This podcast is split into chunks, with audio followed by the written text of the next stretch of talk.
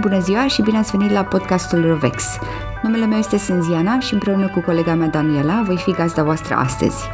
Podcastul Rovex este un proiect pentru medici veterinari și studenți la medicină veterinară, cu rol educativ și sperăm noi inspirațional. Dacă vă place conținutul nostru, vă rugăm nu ezitați să ne dați review de 5 stele. Vă mulțumim!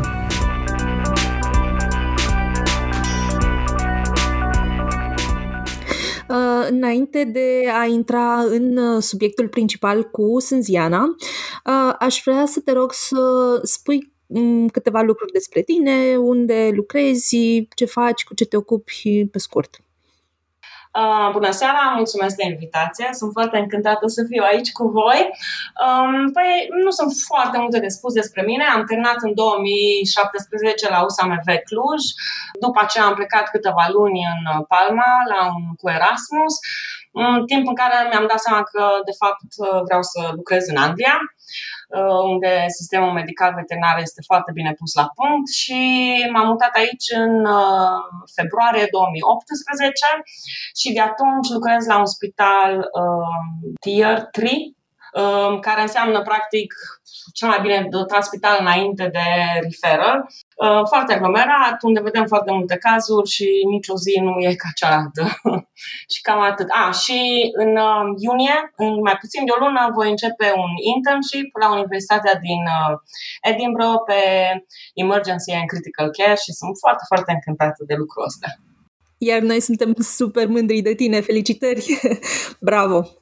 Înainte de, după cum ziceam, înainte de a intra în uh, uh, discuție cu Sânziana, aș vrea să te mai întreb uh, totuși un lucru. Uh, lumea te mai cunoaște de pe uh, grupul nostru de Facebook. Ceea ce probabil nu știu destul de mulți este faptul că la un moment dat te-ai confruntat cu anumite situații care te-au făcut să ai dubii despre meseria, despre cariera pe care ți-ai ales-o. Dacă ai putea să ne povestești un pic ce anume a generat aceste dubii și să ne dai câteva tips and tricks despre cum ai reușit să treci peste. Da, sigur. Este un subiect, cred că, destul de sensibil în uh, lumea veterinară la momentul actual. Știm cu toții că avem colegi care, din păcate, um, sau renunță, pleacă din profesie sau mai rău își pun capăt zilelor, Doamne ferește. Um, nu am fost nici pe departe atât de grav, dar, într-adevăr, am fost aproape 100% sigură că voi renunța să fiu medic veterinar, deși sunt extrem de pasionată și iubesc medicina. A fost o multitudine de factori care au contribuit la, la chestia asta, să ajung într-un moment de genul ăsta. Unul la mână, bineînțeles, am profesat pentru prima dată ca medic veterinar, care e un lucru foarte scary, oricum, într-o țară complet străină unde nu știam pe nimeni, într-un loc uh, unde medicina se face totuși la alt nivel de față de ce eram eu obișnuită. Deci aveam stresul ăsta, unu. Uh, doi, uh, din păcate, am avut N-am avut, mai bine zis, sprijin din partea colegilor mei seniori, nu toți, dar um, cei care făceau urgențe, medicină de noapte, la care eu mă uitam ca aproape la niște idoli și absorbeam tot ce, orice mișcare și cuvânt scoteau pe gură, vreau să învăț fiecare lucru. N-am avut sprijinul lor absolut deloc. Absolut, imediat încep să te îndoiești de tine când începi să fii medic, cel puțin marea majoritatea oamenilor care eu am învățat, dacă nici nu ai sprijin de la colegii tăi mai mari care au trecut prin asta și ar trebui să știe um, ce simți și cum să te ajute, ajungi și mai rău. După aceea ai um, tot felul de episoade neplăcute cu proprietari. Um, am, am, au fost atât de multe exemple pe, pe grupul nostru și mai departe și în Anglia este la fel. Și toate, s-au întâmplat multe evenimente de genul ăsta într-un timp foarte scurt, care efectiv am simțit că nu mai pot să fac față. Și ce m-a ajutat pe mine foarte mult a fost să iau o pauză, practic, Um, am plecat în concediu atunci câteva săptămâni um, și m-am rupt complet de medicină, complet. Deci nu m-am gândit deloc la asta. Um, dar cumva, de fapt, cred că totuși m-am gândit pentru că atunci când m-am întors am venit cu tot o altă mentalitate. Am hotărât să mă pun în locul proprietarilor mult mai mult și să nu văd lucrurile numai din punctul meu de vedere. Uh, și asta m-a ajutat foarte mult. Uh, dar în același timp, și să mă detașez, să-mi detașez viața personală, să nu o iau personal practic. Nu e vorba de mine, nu e vorba că eu sunt un medic um, prost um, sau nu am nicio vină că nu știu tot, nu ar trebui să am așteptări de la mine să știu tot, nimeni nu știe tot. Și să înțeleg că furia proprietarilor nu vine din cauza mea, ci din cauza că ei sunt speriați, de multe ori, de cea mai multe ori vedeam în urgențe, uh, sunt speriați, nu știu ce se întâmplă, nu înțeleg medicină, n-au, vin eu și le zic animalul vostru este în pericol de moarte, normal că o să aibă o rea, a, și vă costă foarte, foarte mult. Uh, normal că o să aibă o reacție violentă. Repetându-mi chestiile astea în cap, uh, aproape zilnic, încercând să mă pun în locul lor și să-mi dau seama că nu e o chestie personală, am reușit să mă detașez complet. Nu mai iau cu mine nimic acasă um, și eșecurile medicale, normal ca oricine fac greșeli, nu mă mai um, dărâm din cauza lor personal. Ce fac? Mă apuc și ca ce pot să fac mai bine data viitoare, îmi notez ce greșeli am făcut, iau cazul foarte clar, mi-l notez, mă gândesc la el intens și scriu data viitoare la ce semnale de alarmă să mă uit, să mă avertizeze din timp, să nu mai ajung în criza de timp sau când încep să te panichezi și nu prea mai știi cum să iei decizii foarte corect, să mă învăț de chestia asta. Și din uh, uh, sprijinul colegilor au venit de la colegi mai mici decât mine sau foarte um, de aceeași generație și cumva am învățat să ne facem așa un grup în care învățăm unul de la celălalt și ne susținem și încet, încet mai vin și colegi senior și am făcut, am reușit să facem un colectiv. Uh, practic, prin exemplu, cred că cel mai important lucru este să nu o luăm personal. Asta e lecția cea mai importantă pe care am luat-o eu din toată experiența asta sunt niște învățături extraordinare, uh, ceea ce tocmai ai împărtășit uh, cu noi acum și sper, sper din tot sufletul ca um, uh, tot mai mulți colegi să asculte și să adopte aceste mici tips and tricks pentru că chiar ajută. Bună, Alexandra! Subscriu și eu la ce a spus Daniela. Într-adevăr, e foarte important să, să, nu, să încerci să nu iei lucrurile personal, pentru că nu cred că o să ne iasă din prima. Hai să trecem la subiectul um, de, despre care vrem să discutăm. De ce am ales să vorbesc cu tine în special despre asta? Pentru că știu foarte bine că lucrezi într-o clinică foarte aglomerată și vezi foarte multe cazuri de, de urgențe și să fim serioși, uh, obstrucția uretrală, nu, motanul blocat, este o urgență foarte des întâlnită și hai să vorbim un pic despre asta, să ne povestești un pic de, de experiența ta. Spune-ne, te rog, ce fel de uh, motani sunt predispuși la obstrucția uretrală? Din care sunt, eu știu, factorii de risc și așa mai departe. Da, uh, cum ai zis tu, motanul blocat este prezent aproape săptămânal pentru toată lumea. Nu cred că există medic veterinar care nu s-a întâlnit măcar cu unul odată. Um, mie îmi place foarte mult să văd motan blocat, sună foarte ciudat, dar îmi place, îmi place boala, e foarte interesantă, e foarte complicată um, și foarte frustrantă în același timp. Și am să să spun la întrebarea ta cu o frustrare.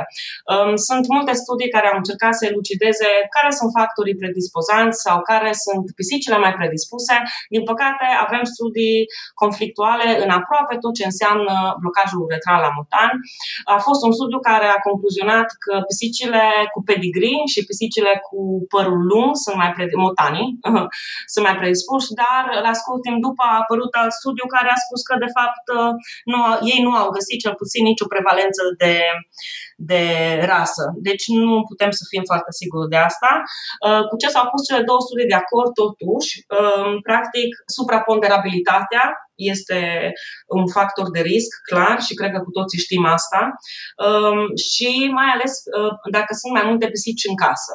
Și aici cred că nu s-a demonstrat, dar cred eu că e din cauza stresului care se creează cu mai multe pisici în casă. Um, aș vrea să zic și dacă se poate un pic despre boala care um, cauzează sau obstrucția uretrală poate fi de mai multe feluri. Adică putem avea cristale, putem avea două, putem avea tumori, bineînțeles, noi nu neapărat, nu ăsta cred că vrea să fie subiectul discuției noastre, um, ci boala care cauzează obstrucția uretrală fără să ne dăm noi seama de ce a fost obstrucționat motanul respectiv, este cisita idiopatică felină, care este o boală extrem de frustrantă pentru lumea veterinară și mai ales pentru proprietari, pentru că nu știm de ce se întâmplă. Și din cauza că nu știm de ce se întâmplă, nu prea avem cum să o corectăm. Um, ce știm cu siguranță este că este o inflamație sterilă din absolut niciun uh, motan testat în studii și mai departe nu s-au de- descoperit bacterii înainte de obstrucție. Se suspectează totuși o componentă virală a calicivirusului, dar nu a fost complet demonstrată, dar mai ales un uh, dezechilibru hormonal și uh, între, uh, într-o axă hormonală și sistemul nervos simpatic, care acest dezechilibru apare într-o situație de stres la motan. Și mie mi se pare foarte interesantă chestia asta. Când se întâmplă un episod de stres, din cauza acestui dezechilibru, se eliberează factori inflamatori în tractul urinar inferior, se constrictă circulația acolo, practic, și se creează spasul mușchilor nete și automat și durerea. Durerea asta duce, îi creează un cerc vicios care duce la mai mult spas și la mai multă durere și, și tot așa. Din ce, cum am zis la început, avem mai multe cazuri de obstrucție, putem avea cristale sau uh, dop sau tumori, dar mai multe studii au demonstrat că aproape 53% dintre motanii uh, blocați uh, sunt din cauze idiopatice. Practic, nu ne dăm seama de ce acei motani s-au obstrucționat. Bun, Alexandra, povestește-ne un pic ce se întâmplă de fapt uh, cu, motanul, cu motanul blocat. Da. Deci, patofiziologia uh, sindromului bolii, că nu e o boală propriu-zisă, um, este una destul de interesantă, zic eu. Deci, din motive necunoscute până la urmă, unele suspectate mai mult decât altele, uretra um, se blochează complet. Uh, în 24, nici nu mai zic de 48 de ore, se ajunge la capacitatea maximă de presiune a vezicii. Și, practic, e foarte logic. Presiunea aceasta urcă pe uretere înapoi spre rinic, se creează, se ajunge la capacitatea maximă a presiunii în bazinetul renal, și după aceea înapoi în uh, tubul uh, renal. Um, din cauza aceasta, practic, um, se, de, se formează, avem azotemie și uremie, rata glomerulară um, scade foarte tare pentru că rinichiul nu mai funcționează și de aici avem fosfor crescut și iarăși azotemie încă o dată crescută. Clinic, cum vedem noi semnele astea, de cele mai multe ori pisica se oprește din uh, mâncat și vomită. Este de multe ori ca să asociez cu plângerea proprietarilor când vin sau dacă avem noroc și ei stau în casă și observă că nu mai urinat de 24 de ore, 12 ore dacă suntem norocoși, dacă sunt motani care sunt crescuți și înăuntru și uh, afară, de multe ori vin că sunt uh, letargici, vomită, nu, mai, nu, și-au, nu și-au mâncat uh, micul dejun sau um, Cina, care e neobișnuită pentru el, tot timpul auzim asta, dar avem foarte multe cazuri și asta vreau să fie un semnal, nu neapărat de alarmă, dar o chestie pe care colegii noștri să o țină minte, mai ales cei care acum sunt la început de drum. De foarte multe ori vin pentru că merg un pic ciudat, sau pentru că șcapătă pe, sau pe piciorul din față, ciudat, foarte ciudat, sau pe piciorul din spate, dar de foarte multe ori ceva nu e în regulă. Da, multe, de multe ori, um, mai ales de la studenți care vin în practică, ne, uh, întrebarea este cum facem diferența între blocajul retral și um, cistită. Și aici, iarăși, vreau să, să ridic un, un mic semnal de alarmă. Eu am trăit um, cu impresia că o pisică blocată trebuie să aibă fizica mare. Nu e adevărat și am făcut de două ori greșeala pe același mutan, într-un mod foarte ciudat. Uh, deci, de cele mai multe ori, mutanii vor avea pisica destinsă și, dar motivul uh, foarte mare, o palpăm și nu ne vrem să credem că aia e vezica, dar motivul este pentru că cei mai mulți proprietari nu prind din timp, nu-și dau seama, nu sunt cu ochii pe vezică tot timpul. E, am avut un motan care avea o vezică cam cât o, o mandarină, deci nici de cum foarte destinsă, dar era foarte tare. Dar din cauza că în capul meu era clar, trebuie să am vezica mare, L-am trimis acasă. Normal, proprietarul s-a întors după câteva ore și așa mai departe și bineînțeles că motanul era blocat. Da, deci ăsta este, uh, din punctul meu de vedere, semnul cel mai clar la examenul clinic, e aproape ca și cum ai palpa o piatră în abdomen. Bineînțeles, de cele mai multe ori vezica va fi foarte destinsă și ocupă aproape jumătate de abdomen, dar așa faci diferența între cistită. Cistita, vezica e moale, o simți, e ca un balon cu apă. În, uh, blocajul letral e ca o piatră sau aproape, vrea să fie piatră foarte tare, fizica aia și nici nu mai zic de durere, deci nu, motan va reacționa dacă nu e foarte, foarte sever. După aceea, ce, de ce e așa de important, de fapt, blocajul urenal și de ce este urgență medicală, mai ales din cauza că se adună foarte, foarte mult potasiu în organism. Um, și cum știm cu toții, potasiu oprește inima, așa am reușit eu să rețin în facultate, că potasiu are, este rău, potasiu oprește inima dacă este prea mult.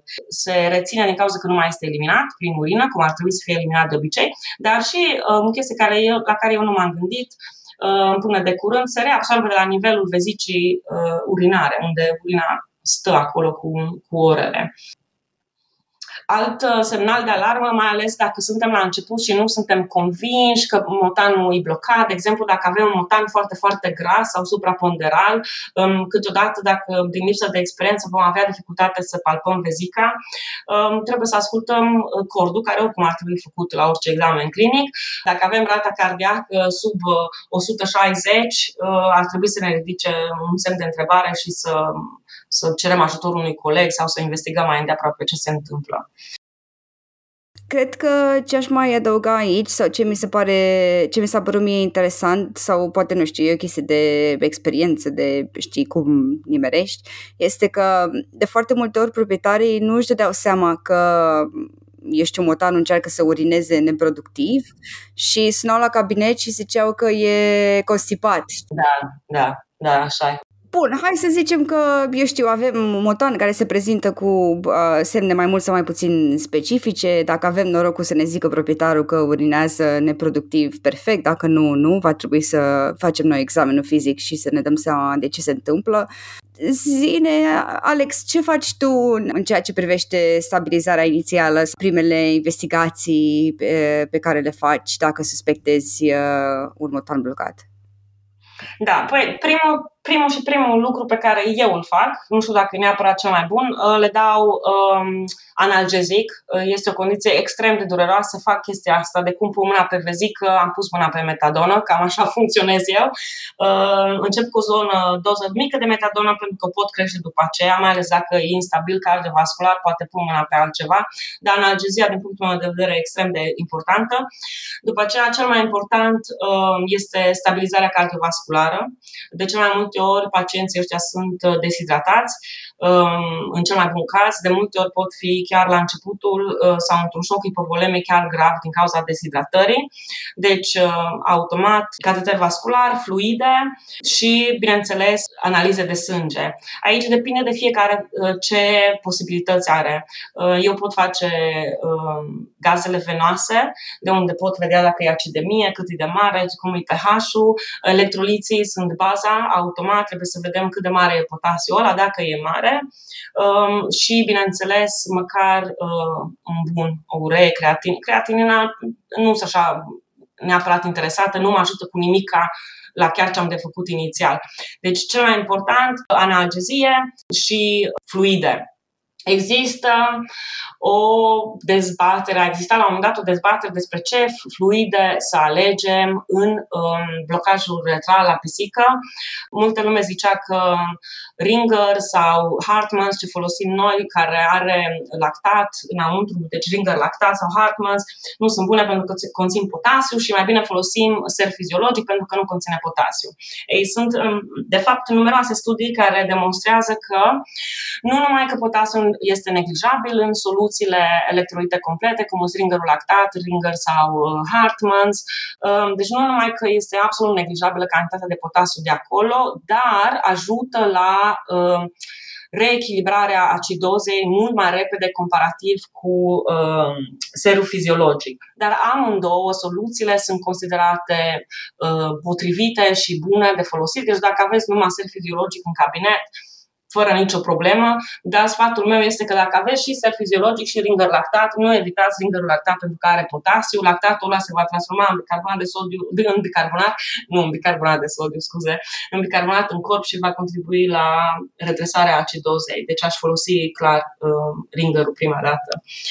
Um, asta e în partea de fluide. După aceea, cum am zis la început, um, problema urgentă este um, hiperpotasemia și de ce e o problemă așa de urgentă? Pentru că ce face potasiu, practic, cum afectează inima, afectează conducerea impulsului electric, pentru că ridică potențialul electric membranar. Asta, practic, scade rata de polarizării. Asta e un mod de a spune că forțează inima să bată mai încet, cumva. De asta avem bradicardia tipică uh, în hipercalemie. Și primul lucru pe care trebuie să-l facem, dacă avem o rată foarte mică, foarte mică fiind considerat 120 la o pisică, asta este mic, dacă vorbim de sub 100 deja eu încep să trepidez acolo lângă motan, um, gluconat de calciu. Foarte mulți colegi fac greșeala să creadă că gluconatul de calciu afectează concentrația de potasiu din sânge. Nu o afectează. Ce face gluconatul de calciu? Practic, antagonize, adică e acțiunea exact inversă pe care o are potasiu asupra uh, fibrei musculare cardiace, și anume uh, crește rata de polarizării. Deci se poate transmite impulsul electric către um, celula musculară cum trebuie, mai repede. Bineînțeles, trebuie pus EKG și monitorizat, um, se dă un bolus. Ce trebuie să ținem minte este că acționează timp de 20 de minute, cam atâta durează acțiunea gluconatului de calciu, 10% avem noi și cred că toată lumea asta folosește. Deci, practic, ne dă o fereastră de 20 de minute, să respirăm un pic mai ușurat, să ne putem pune gândurile în uh, ordine ca să putem începe um, lucrul următor. Deci, dar țineți minte, nu scade concentrația de potasiu, deci potasiul ăla este în continuare foarte mare în organism, pur și simplu protejăm timp de 20 de minute inima ca să facem um, pasul următor. Ca la, dacă ar fi să lucrăm ca la carte, ar trebui să dăm insulină regular, care e fast acting uh, insulin, se, dă, se dau împreună, bineînțeles, cu glucoză, pentru că altfel uh, le creăm și mai multe probleme. Um, asta, va, asta va determina um, să intre potasiu în celule și așa afectăm uh, scăderea potasiului cu adevărat. Deci nu cu gluconat de calciu, cu insulină sau cu glucoză. Uh, după aceea, bineînțeles, trebuie rezolvată uh, obstrucția uretrală. Și aici uh, e așa o discuție de complicată, adică nu complicată, dar așa de vastă, încât um, un lucru foarte important pentru mine, cel puțin, și știu că asistentele cu care lucrez mai râd de mine că sunt foarte pedant în legătură cu asta, încercați să lucrați cât mai steril. Eu rad uh, prepuțul, zona perianală, picioarele din spate, partea ventrală a cozii, rad și spăl tot. Pisica aia arată foarte urât după aceea. Bineînțeles, avertizez proprietarii dinainte de chestia asta, pentru că nu vreau să am păr în câmp. Mă, mă, absolut disperă chestia asta.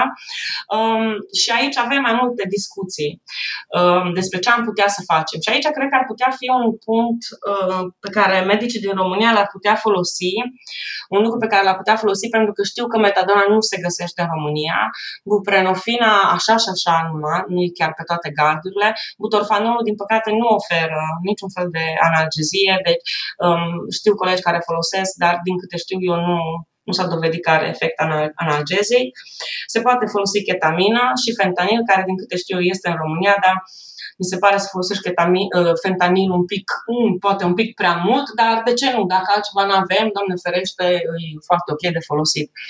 Dar ce, la ce am putea să ne gândim este o epidurală caudală care epidurala caudală e mai puțin uh, scary decât cea uh, lombosacrală, pentru că teoretic nu mai avem uh, măduvă acolo. deci, uh, și dacă nu facem foarte bine, nu prea avem ce să stricăm foarte tare, numai dacă vrem noi foarte mult. Um, practic, este, eu am avut un tips de la un curs um, de medicină de urgență, cum să găsim locul. Um, ridicăm coada pisicii și se face o găurică mică în fața cozii uh, și acolo um, trebuie pus acul. Ăla este spațiul dintre sacrum și prima vertebră coccigiană. Acul se introduce la 90 de grade până atingi pie- până intri sub piele, după aceea îl îndrepti 30-45 de grade cu vârful acului spre cap um, și se um, injectează soluția. Se poate folosi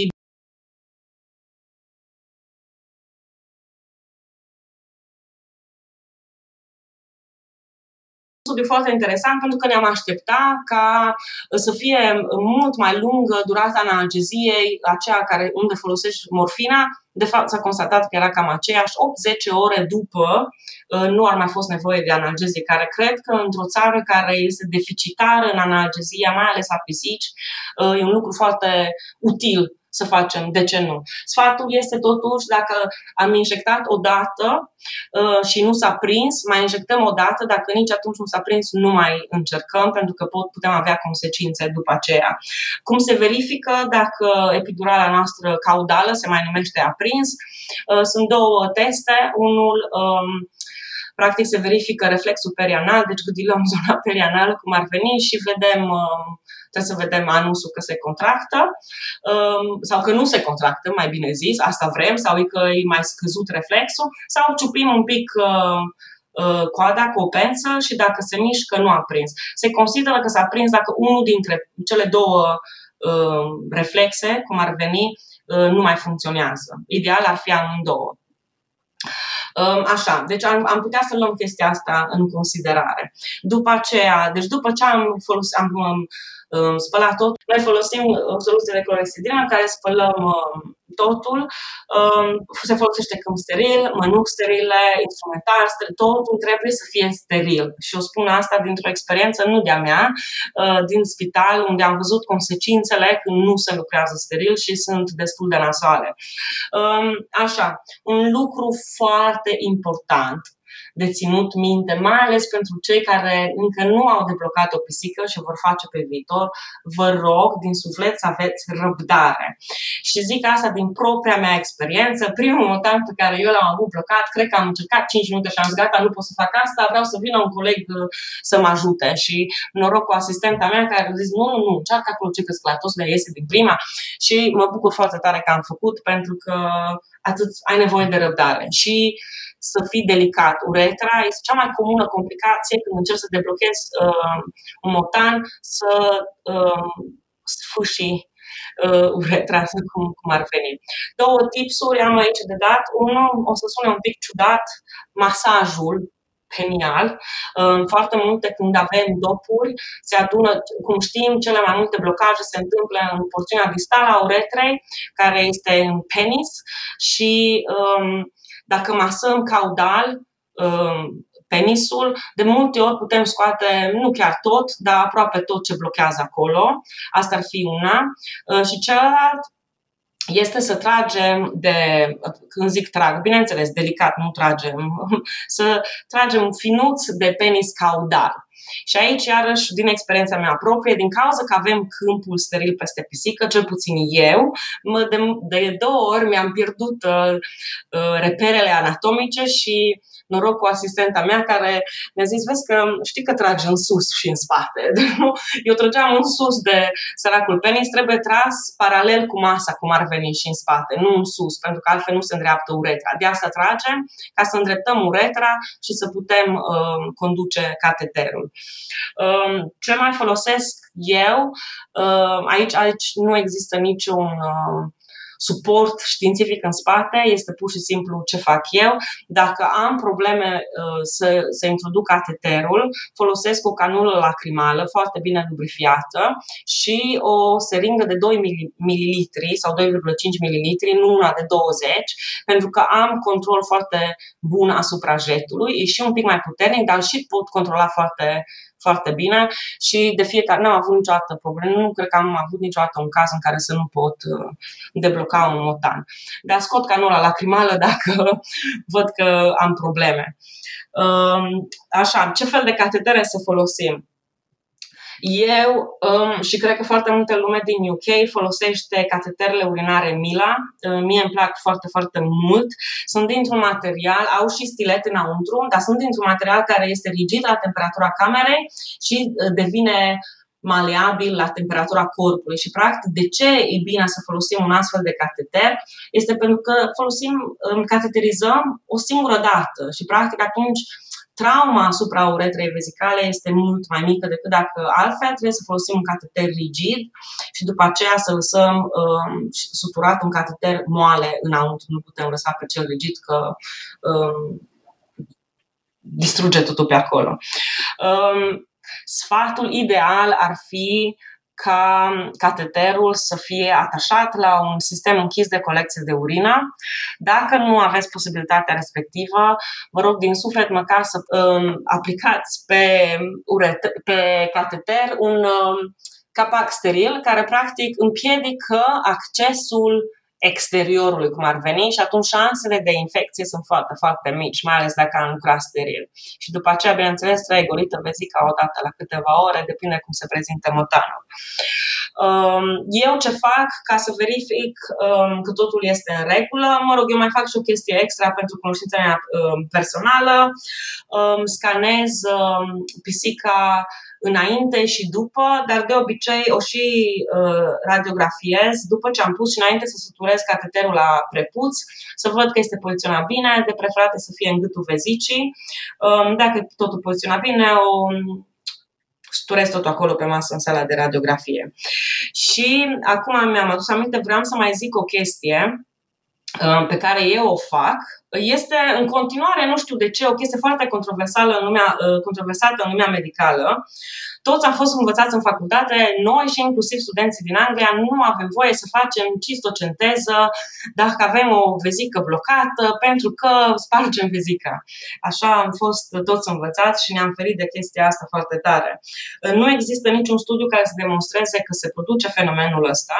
Ba mai mult, există studii, între care unul care cred că este studiul meu preferat, dacă, sau articolul meu preferat, dacă poate să aibă cineva așa ceva, foarte, foarte fain făcut, în care au uh, făcut cistocenteză înainte de uh, cateterizare, au scanat pisicile înainte de cateterizare la 10 minute după și a doua zi.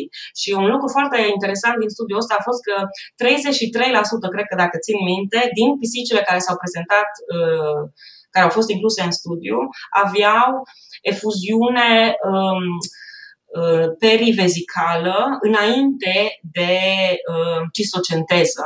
Um, din câte țin minte, doar una a fost, a fost destul de mare ca să poată să colecteze și nu era urină, deci se presupune un uh, fenomen de compresie a vaselor de sânge. Mă rog, asta e altă, altă discuție. Um, sunt uh, avantaje Um, avem, uh, sunt motive pentru care vrem să facem chestia asta și anume, bineînțeles, um, eliberarea presiunii vezicale mult mai rapide față de bine, avem anestezie sau facem epidural sau sedare intensă sau așa mai departe, se pierde timpul. Aici putem înfrâna sau um, nu neapărat înfrâna, dar ajuta rinichii, să nu, mai ales dacă avem un tank care încă nu are insuficiență Uh, renală acută să nu ajungă acolo cu cele jumătate de oră pe care o pierdem noi cu toate pregătirile. Plus, putem colecta vezică, uh, vezică, putem colecta urină steril, lucru care nu-l putem face prin cateterizare. Ce fac eu?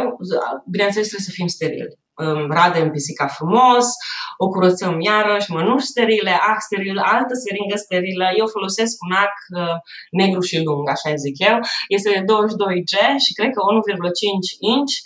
Uh, am un asistent cu mănuși sterile, la fel, eu țin cu un vezică și asistentul printr-un, uh, am un tub conector care se leagă la uh, seringă ca să nu lezez o singură dată și com- co- golesc complet vezica. Uh, se presupune, nu s-a demonstrat încă, că atunci când facem retropulsion, deci practic când venim cu ser fiziologic și încercăm să împingem înapoi în vezică ce obstrucționează uretra, se presupune că dacă aici nu avem presiune presiune deloc în vezică, normal că o să intre mult mai ușor. Dar, cum am zis, încă nu s-a, nu s-a demonstrat.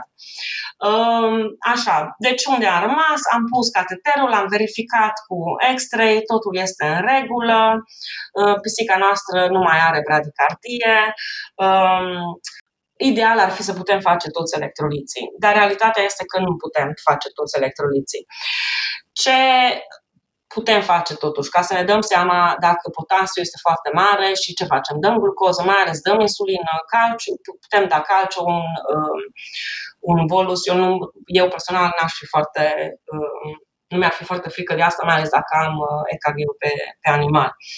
Um, dacă avem EKG, Practic, ce se întâmplă când crește potasiu în corp? Prima dată vedem o bradicardie progresivă. Deci nu vedem prima dată, gata, nu mai avem un DP cum multă lume crede. Nu, prima dată avem bradicardie progresivă, după aceea se observă că unda T este îngustă și ascuțită, um, se reduce treptat amplitudinea undei P, care în cele din urmă dispare, se numește atrial standstill. Um, și dacă nu um, facem ceva în momentul ăsta, duce în fibrilație ventriculare și asistolei deci moare animalul în cele din urmă. Dar um, așa putem, ăsta ar fi un, dacă vedem asta pe EKG, să ne ridicăm un semn de întrebare. De asemenea, s-a făcut o corelație dacă avem o pisică care e blocată și are un heart rate, o frecvență cardiacă sub 140 și temperatură de 35, în jur de 3, mai mică de 36 de grade, se, atunci de, de cele mai multe ori are potasiu mai mare de 8 mili echivalenți pe litru, care este mare, dar și un uh, alt studiu a arătat o legătură între, dacă, de exemplu, avem um, heart rate-ul între 150 și 160 în jur de 5,3, deci suntem cam la început. Dacă este mai mare de 7, um, frecvența cardiacă va fi în jur de 130. Și practic ei au găsit că pentru fiecare un mili echivalent, Uh, care crește, uh, inima scade cu 18 bătăi pe minut, care mie mi s-a părut interesant și ar putea fi o chestie utilă pentru cineva care nu are, nu poate verifica electroliții. E super, e super complet ce ai zis, ai explicat foarte mișto. Uite, dacă o să mă ierți un pic, o să fac uh, un mini sumar cu ce am discutat până acum. Deci, important, uh, analgezie, dacă putem să măsurăm potasiu perfect, dacă nu ne uităm la EKG sau, eu știu, semnele clinice, dacă avem bradicardie. Spune-mi, te rog, acum, ce doză de calciu folosești tu? Că asta cred eu că ar fi important să, să reținem. Eu personal folosesc uh, 0,5 ml pe kilogram în bol bolus în uh, decurs de 20 de minute. Da, la fel și eu aceeași doză. Um... Da, da. Cred că ce e important să menționăm aici este că ai zis tu uh, foarte fain explicat că calciu practic oferă protecție mușchiului cardiac față de efectele hipercalemiei, dar acea protecție nu durează mai mult de 20 de minute, jumătate de oră. De asta, uh, eu știu, dacă nu reușești să administrezi insulină, glucoză sau să deblochezi între timp, uh, de ce nu? E o idee bună să repeți uh, calciu dacă e nevoie uh, uh, în jumătate de oră. Da, da, da, se poate folosi, se poate da încă un bolus fără absolut nicio problemă. Dacă n-am reușit încă să deblocăm o tană, o să-l lăsăm să moară. Da, da, da. Și ce vreau să mai menționez aici referitor la insulină este uh, de obicei uh, doza pe care o folosesc eu variază foarte mult uh, în funcție de uh, eu știu uh, cât de mare este potasiu uh, și dacă am deja vreo grijă cu privire la hipoglicemie sau cum ai zis tu, dacă asistentele sunt destul de ocupate și n-au timp să monitorizeze și așa mai departe.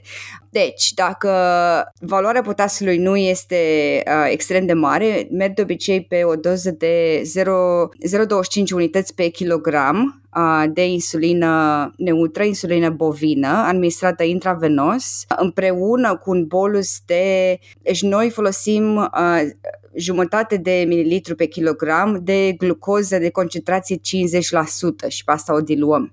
Și asta cred că e destul de important să menționăm, pentru că, din câte știu eu, în România nu se găsește glucoză 50%.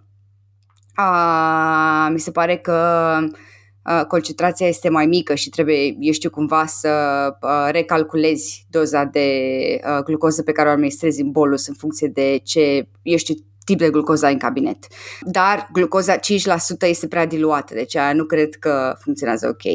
În schimb, după ce, eu știu, ai, uh, ai făcut bolusul, uh, pe urmă, cum ai zis și tu, facem o soluție de 2,5% sau 5% de glucoză în ringăr, atenție, deci nu în apă, deci nu soluția de glucoză 5%.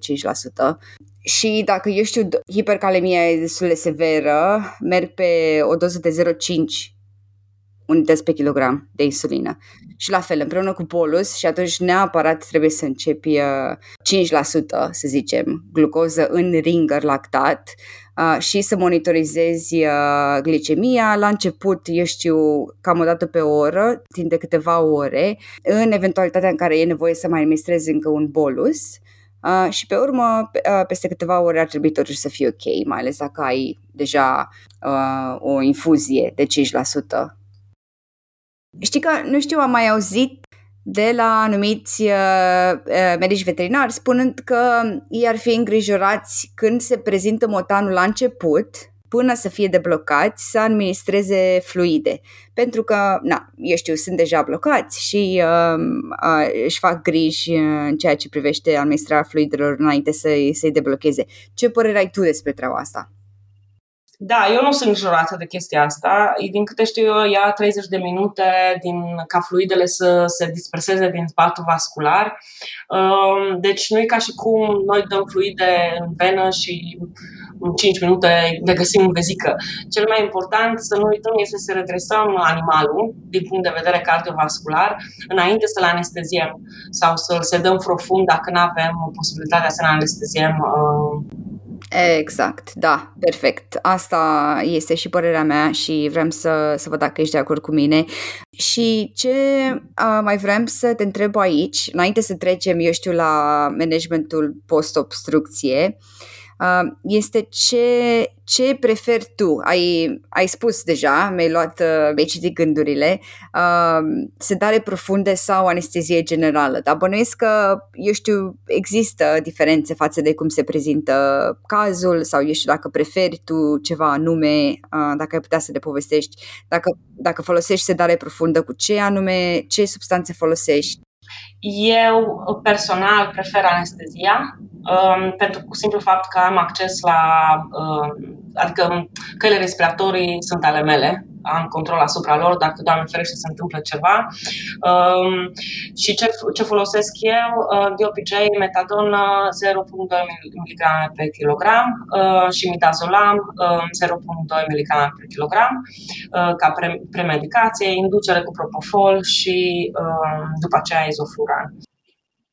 Și uite, ce vreau să te mai întreb aici și eu la fel, să știi, prefer anestezia generală uh, și de obicei uh, fac premedicație cu un opioid și cu uh, o benzodiazepină, uh, midazolam cel mai frecvent, dar um, vreau să te întreb uh, cu privire la chetamină. Știi că în fine, uh, ketamina este excretată renal și poți aduce argumentul că tu deja ai o boală renală acută uh, determinată de obstrucție și că poate, eu știu, nu este neapărat cea mai bună, cea mai bună alegere, dar care e experiența ta cu ketamina?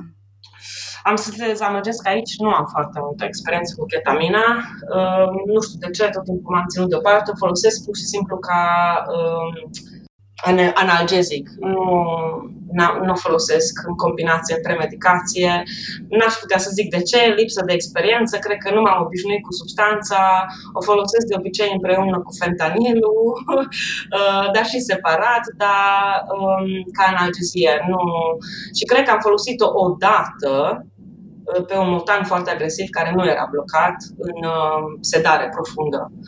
Dar pare rău că nu te pot ajuta, dar eu nu aș avea uh, griji în legătură cu cum se metabolizează și cum se excretă, mai ales dacă este singurul um, analgezic pe care noi îl avem. E extrem de importantă analgezia uh, în uh, um, blocajul retral la motan. Deci asta clar e, e nu numai că, nici numai, măcar nu mai vorbim de um, calitatea vieții sau de welfare-ul animalului respectiv, e pur și simplu de componenta durerii în, în sindromul ăsta, în um, blocajul retral. Adică dacă noi nu rezolvăm durerea, o să avem un spas continuu al uh, uretrei uh, vesicale, deci nu am rezolvat nimic.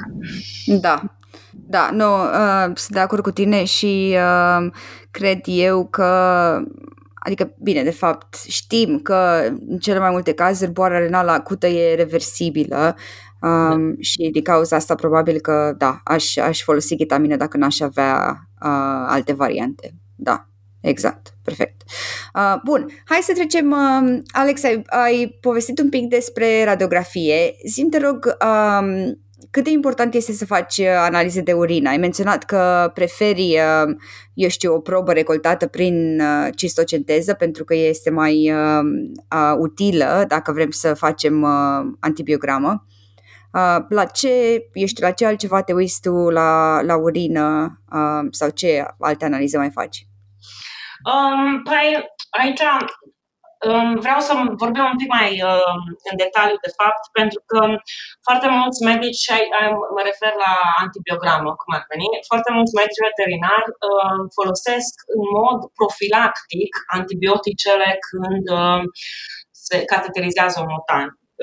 Și sunt foarte multe studii care arată că nu doar că nu ajută, Um, dar și creează rezistență la, la antibiotice și foarte multe studii care arată că o majoritate covârșitoare de pacienți de motani blocați nu uh, au uh, infecție urinară. Deci este absolut nerecomandat să se folosească dacă nu avem confirmare prin antibiogramă sau să vedem noi pe, uh, la microscop uh, prin recoltare sterilă, deci nu prin ce luăm prin uh, cateter. Știu că e ușor să vorbesc eu sau alți colegi care sunt în situația mea, care aveam, avem um, la dispoziție alte posibilități și alte materiale și totul se lucrează steril față de mulți colegi uh, din România care, din păcate, nu au acces la, la toate chestiile astea. Dar um, să încerc, dacă reușim să lucrăm cât mai steril, bineînțeles, asta crește costul Uh, dar dacă le explicăm proprietarilor de ce se întâmplă toate chestiile astea um, și um, că practic scădem um, foarte mult incidența uh, infecției urinare după aceea și le explicăm ce înseamnă rezistență la bacterii și că noi împărțim bacteriile cu animalele noastre de casă și toată povestea aceea, uh, foarte, foarte, foarte mulți proprietari înțeleg, toți cu care am avut de-a face au înțeles. Deci dacă încercăm să lucrăm cât mai steril posibil. Recomandarea mea și sunt susținută de știință este să nu folosim antibiotice profilactic. Perfect. Alex, hai că nu mai avem foarte mult timp, dar Uh, hai să vorbim un pic despre, pe scurt, despre managementul uh, post-obstrucție. Deci după ce am, am pus cateterul, cât timp îl ții, cât timp îl ții în loc, cât timp uh, menții uh, uh, motanii uh, în spital și la ce lucruri ești tu uh, sau ce, ce lucruri monitorizezi tu uh, post-obstrucție? Da. După uh, dezobstrucție este diureza post-obstrucție. Este un fenomen extrem, extrem de des întâlnit până la uh, aproape 90% dintre cazuri uh, și practic cum se vede asta clinic produc extrem de multă urină uh, motanii. Și de ce este foarte important? Uh, pentru că dacă noi nu venim cu același volum de fluide IV, um, se deshidratează foarte tare, practic poate să intre iarăși în acidoză, deci practic distrugem tot ce am reușit să reparăm.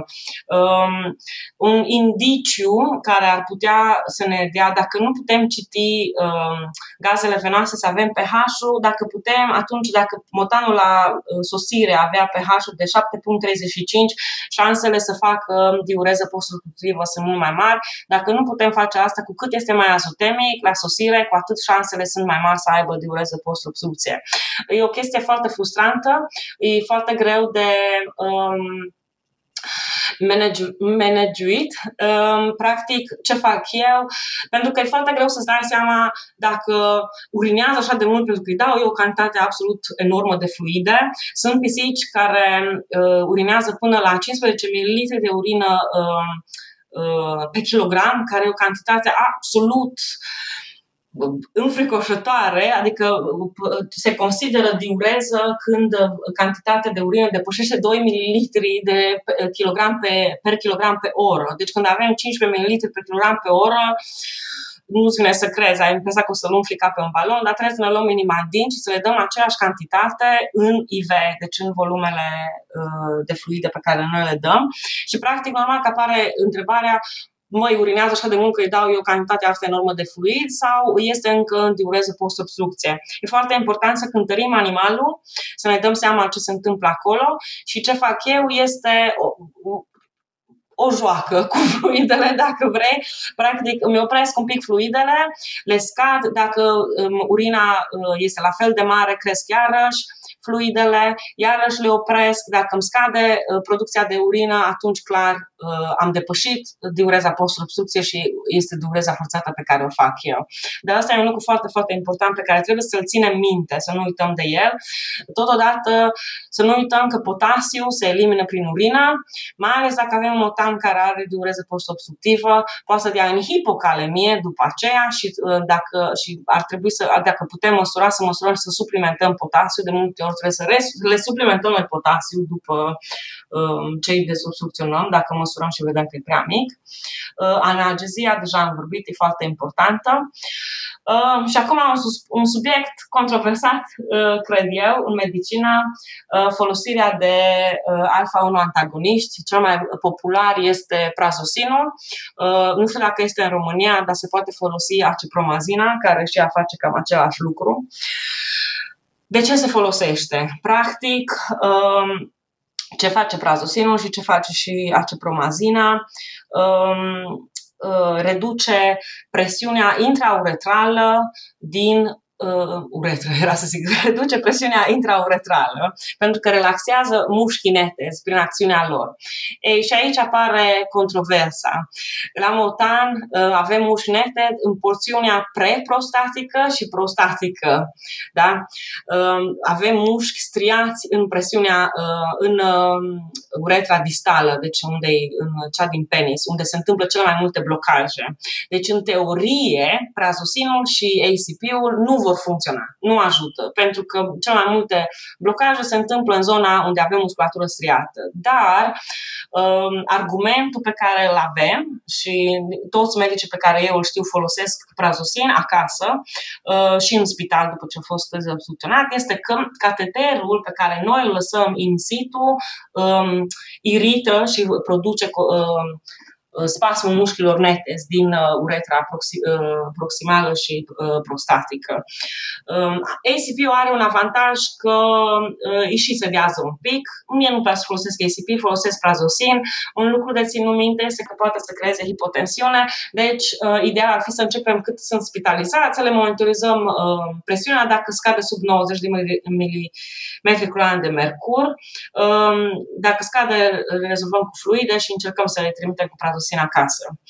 Um, a fost un studiu despre utilitatea meloxicamului pentru că avem o inflamație, ne gândim antiinflamatoare, normal că o să funcționeze nu s-a dovedit că funcționează. De asta zic că e o boală extrem de frustrantă, nimic nu se dovedește că funcționează.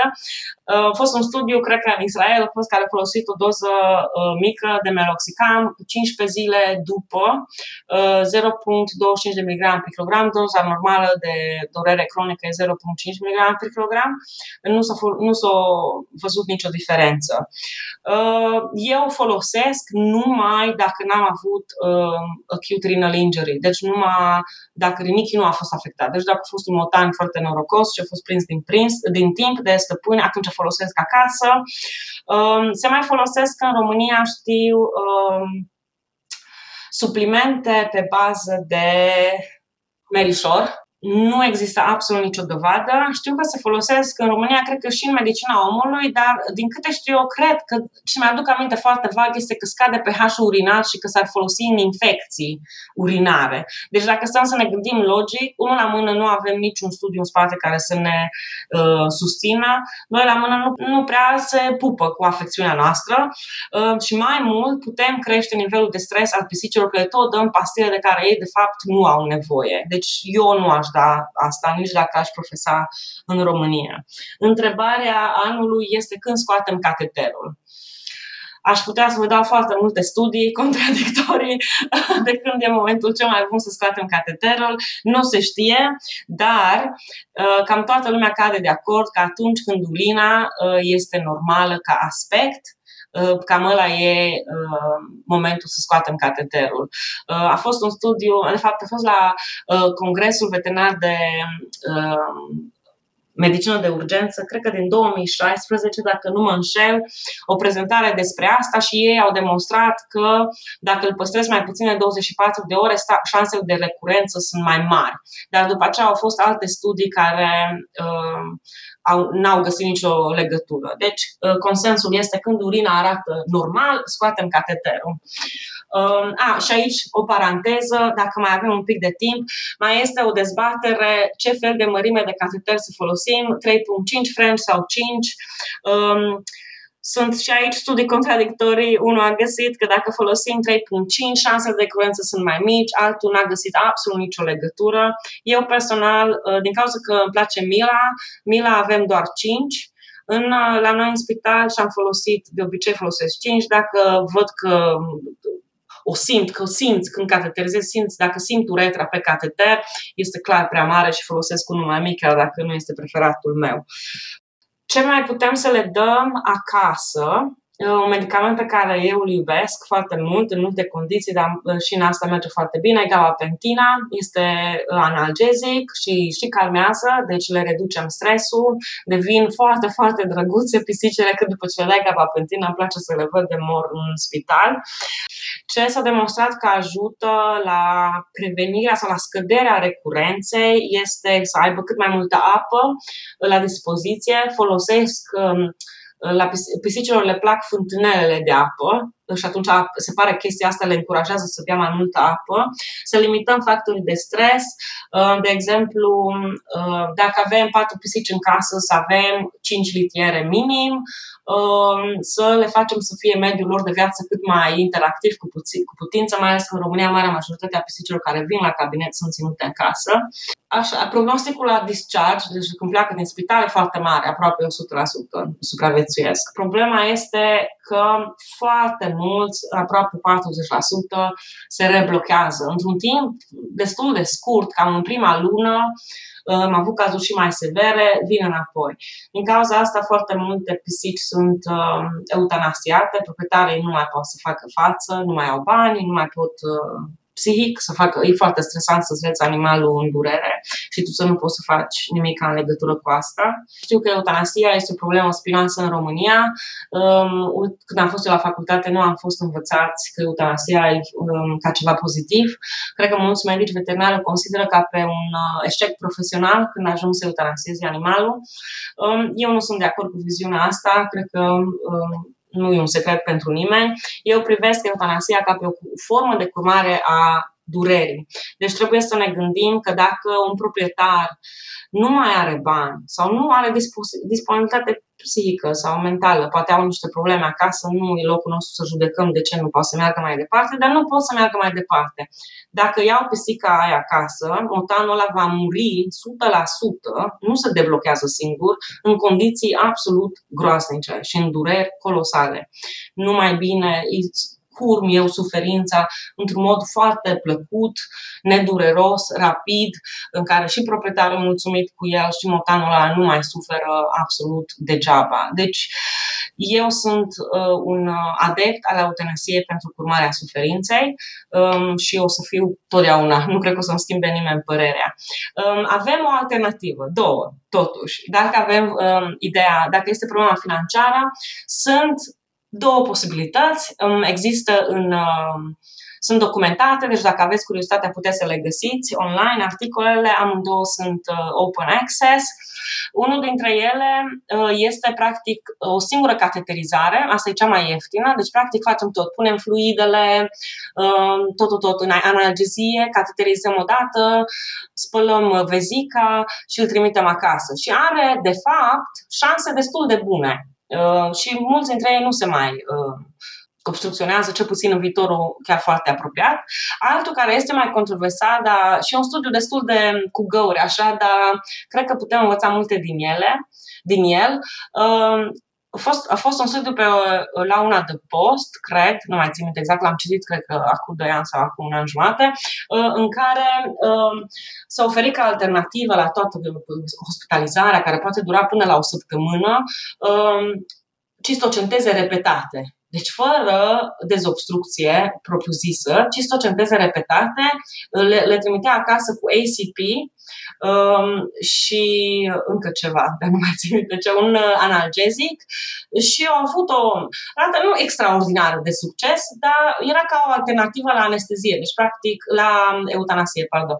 Practic, proprietari care ziceau, gata, nu mai pot, vreau să eutanasiez pisica și sunt foarte supărați că trebuie să fac chestia asta, le putem oferi varianta asta uh, cu warning-ul de rigoare. Adică, dintre pisicile astea, cred că nu mai țin de câte au intrat în categoria asta. Patru dintre ele au murit, unul cu uroabdomen, sau două cu uroabdomen, dar cu, foarte interesant, la necropsie, de fapt, vezica nu părea lezionată. Deci, probabil, pur și simplu, din, că de fiecare dată când înțepăm vezica, se face un, un pic de urină, iese.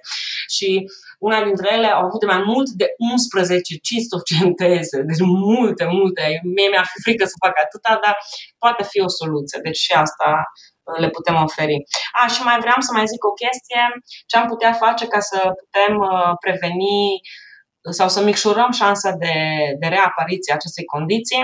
Este un studiu publicat în 2020 despre mâncare, um, cu grup de control și, și tot ce trebuie, uh, făcut în Netherlands, cred. Um, și au descoperit că dacă folosesc o mâncare de dietă, ei au folosit de la Hills Diet CD, um, nu trebuie să scriu numele, Feline Urinary Stress cu chicken, șansele au scăzut de recurență cu în jur de 30%, deci destul de mult.